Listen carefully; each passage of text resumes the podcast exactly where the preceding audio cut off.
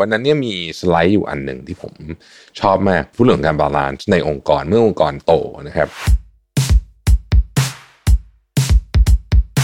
เวลาองค์กรมีขนาดที่ยังเล็ก ๆ อยู่เนี่ยมันก็ทำอะไรแบบค่อนข้างจะลูกทุ่งหน่อยได้นะคือมันก็ทำอะไรตามใจเราได้ แต่พอองค์กรมันไซส์มันใหญ่ขึ้นไปเรื่อยๆเนี่ยมันจะต้องมีการ balance กัน เพราะว่าถ้าเกิดมีอะไรอย่างใดอย่างหนึ่งมากเกินไปเนี่ยนะฮะมันอาจจะทำให้องค์กรเนี่ยเป๋ได้ Mission to the Moon Podcast Continue with your mission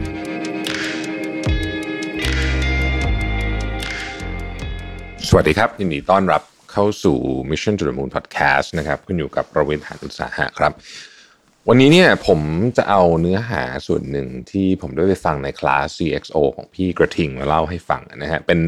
เนื้อหาจากคุณโบ๊ทพัทไทยนะฮะคุณโบ๊ทพัทไทยนี่จริงๆเป็นวิศวะรุ่นเดียวกับผมนะฮะแล้วก็ สำหรับท่านที่อาจจะไม่คุ้นเนี่ยคุณโบ๊ทก็ไปทำสตาร์ทอัพนะฮะชื่อว่า Build One Group นะครับแต่ก่อนชื่อ Build เฉยๆแล้วก็มีหลายบริษัทมารวมกัน แล้วปัจจุบันนี้ก็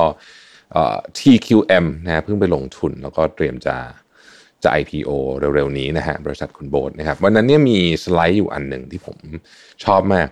ถ้าผมจำไม่ผิดเนี่ยคุณโบ๊ทบอกว่า อันนี้ไปฟังใหม่อีกทีหนึ่งจากที่ไปฟังมาตอนที่แกไปเรียนอะไรสักอย่างของสมาคมการตลาดนะครับพูดเรื่องของการ balance นะฮะพูดเรื่องการ balance ในองค์กรเมื่อองค์กรโตนะครับ เวลาองค์กรมีขนาดที่ยังเล็ก ๆ อยู่เนี่ยมันก็ทำอะไรแบบค่อนข้างจะลูกทุ่งหน่อยได้นะคือมันก็ทำอะไรตามใจเราได้แบบไม่ไม่ต้องคิดอะไรมากนะครับ แต่พอองค์กรมันไซส์มันใหญ่ขึ้นไปเรื่อยๆเนี่ยมันจะต้องมีการ balance กัน เพราะว่าถ้าเกิดมีอะไรอย่างใดอย่างหนึ่งมากเกินไปเนี่ยนะฮะบางทีมันอาจจะหรือไปโฟกัสอย่างหนึ่งมากเกินไปเนี่ยบางทีมันอาจจะมันอาจจะทำให้องค์กรเนี่ยเป๋ได้นะครับ มันเป็นตัวอักษรเป็นคู่ๆนะฮะคู่แรกคือตัว C กับตัว P มาจาก creativity กับ productivity นะครับคู่ที่ 2 คือตัว I กับตัว I มาจาก innovation กับ improvement นะฮะคู่ที่ 3 คือตัว E กับตัว P นะฮะ entrepreneurship กับ professionalism และคู่ที่ 4 คือ leadership กับ management ตัว L กับตัว M มาดูทีละคู่เนาะคู่แรกเนี่ยตัว C กับตัว P นะครับ creativity กับ productivity คนที่เริ่มทำงานเริ่มทำองค์กรใหม่ๆเนี่ยนะครับผมคิดว่าสาย creative จะมีพลัง creative เยอะ เหมือนตอนทำ mission to the moon ใหม่ๆเราไม่ได้คิดเรื่องเงินเรื่องอะไรเยอะหรอกจริงๆนะพออยู่ได้ก็โอเคละนะครับเรารู้สึกว่าเราทำเพราะว่ามัน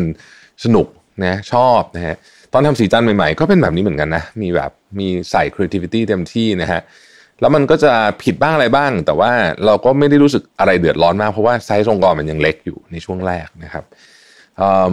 แล้วพอไซส์องค์กรมันเล็กเนี่ยมันก็ไม่ค่อยมีคนเกี่ยวข้องเยอะบางทีมันมันทุกอย่างมันก็เล็กๆไปหมดความผิดพลาดก็เป็นไซส์เล็กด้วยนะฮะทีนี้พอคนมันเยอะขึ้นนะครับลูกค้าเยอะขึ้นต่างๆนานาเนี่ยเราจะครีเอทีฟอย่างจะไปเน้นแบบครีเอทีฟจ๋าอย่างเดียวเลยเนี่ยก็ลำบากมันจะต้องมีด้านของ productivity เข้ามาขานกันด้วยคำว่า productivity คืองานคุณต้องส่งทันนะฮะของบางอย่างมันอาจจะไม่ได้ใช้ความคิดสร้างสรรค์มากแต่ว่าลูกค้าอยากได้แบบนี้บางทีก็ต้องทำหรืออะไรอย่างนี้เป็นต้นเนี่ยนะครับ ราะฉะนั้นเนี่ยไม่ใช่ว่าองค์กรที่ใหญ่ขึ้นแล้วจะไม่มี creativity นะผมไม่ได้พูดอย่างนั้น แต่ว่ามันจะต้องมีมันจะต้องมีมีซิสเต็มมีระบบมากขึ้นนะครับแม้จะองค์กรองค์กรที่เราคิดว่ามี creativity หนักๆ อย่างเช่น Netflix อย่างนี้เองเนี่ยในหนังสือเองเขาก็เขียนประเด็นนี้ไว้เหมือนกันนะว่า โอเค คือคุณคือคุณใส่ความคิดสร้างสรรค์อะไรได้เต็มที่แหละ เพียงแต่ว่ามันก็ต้องมีตัวที่คอยไว้เหมือนกับคอยไม่ให้คุณตกขอบมากเกินไปนะครับ อาจจะเป็นเรื่องของประสิทธิภาพ อาจจะเป็นเรื่องของอะไรพวกนี้ เข้ามาเกี่ยวข้องในประเด็นนี้ด้วยเพราะฉะนั้น creativity กับ productivity ก็ต้อง balance คู่นี้ให้ดีนะครับ คู่ที่ 2 I กับ I innovation กับ improvement นะฮะในบางช่วงบางเวลาเนี่ยบริษัทจะมี innovation เยอะโดยเฉพาะตอนเริ่มต้นใหม่ๆนะหรือบางสเตจขององค์กร innovation จะนำเสมอนะครับแต่บางทีเนี่ยในช่วงอ่ายกตัวอย่างช่วงเวลาแบบนี้เวลาที่มันเงินไทยแล้วก็ตลาดแย่เนี่ยนะฮะองค์กรที่ ที่ไม่ได้เป็นผู้นำตลาดอยู่เนี่ยอาจจะไม่ได้ต้องเน้น innovation อะไรเยอะมากในตอนนี้นะครับก็คือต้อง innovate แหละก็คือต้องทำการหาของใหม่ๆเพียงแต่ว่า improvement เล็ก ๆ อาจจะสำคัญกว่า improvement เรื่อง cost improvement เรื่องของ customer service อะไรพวกนี้เรื่องเล็ก ๆ พวกนี้เนี่ยนะฮะบางทีมันมันสำคัญต่อการอยู่รอดขององค์กรมากกว่า เพราะฉะนั้น improvement กับ innovation เนี่ยผมคิดว่าคู่นี้อาจจะไม่ได้ balance กันตลอดเวลาขึ้นอยู่กับช่วงเวลาของสภาพธุรกิจ การแข่งขันและตัวองค์กรเองด้วย นะครับขึ้นอยู่ช่วงเวลานะครับคู่ต่อไปคือ E กับ P นะฮะ entrepreneurship กับ professionalism แน่นอนตอนเริ่มแรกๆเนี่ยนะฮะคนที่เป็น founder เนี่ยก็จะต้องมี entrepreneurship แบบเต็มเต็มเปี่ยมนะเต็มหัวใจนะฮะลุยทุกอย่างนะฮะ chief everything officer คือทำทุกอย่างนะครับแล้วก็บุกตะลุยแบบไม่มีตำรานะช่วงแรกมันก็เป็นแบบแบบแบบ ไร้กระบวนท่าจริงๆนะครับทำอะไรก็ทำไปเถอะนะฮะเอาให้บริษัทมันอยู่รอดเถอะนะครับทีนี้เนี่ยพอทำแบบนั้นมาแล้วองค์กรมันใหญ่ขึ้นมาถึงจุดหนึ่งเนี่ยนะฮะจะใช้วิธีการแบบเดิมอย่างเดียวเนี่ยก็อาจจะไม่ได้แล้วนะครับซีอีโอ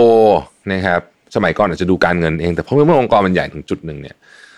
ซีอีโอก็อาจจะไม่ได้เก่งเรื่องการเงินพอที่จะสามารถดูการเงินขององค์กรไซส์นั้นได้ ก็ต้องมีด้าน professionalism เข้ามานะครับเป็นด้านของ